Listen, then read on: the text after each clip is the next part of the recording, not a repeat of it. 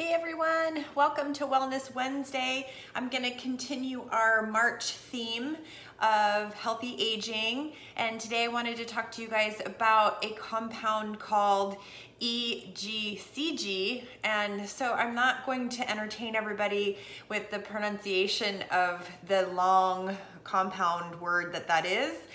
Um, trust me, there's a reason that they abbreviated it down to just EGCG. But anyhow, it's a compound that's concentrated in green tea and it's got lots of health benefits in addition to healthy aging, like, you know, reducing, reducing your risk of certain cancers and heart disease.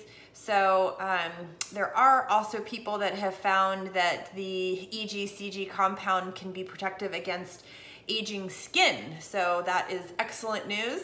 Uh, if you can get some of this into your diet daily, it would be a good thing.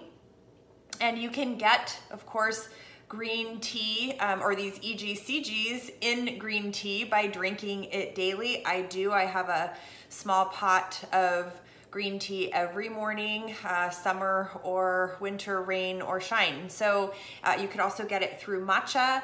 Um, be sure to check out uh, the members portal. We've got a great smoothie that includes green tea in it. If you don't like to just, you know, sip a cup of it yourself warm, you can throw it into smoothies as well but um, you can also find more concentrated forms of the EGCG uh, or levels, sorry, more concentrated levels of that compound in things like tinctures and supplements. So drink it daily. You could also supplement with it if you want.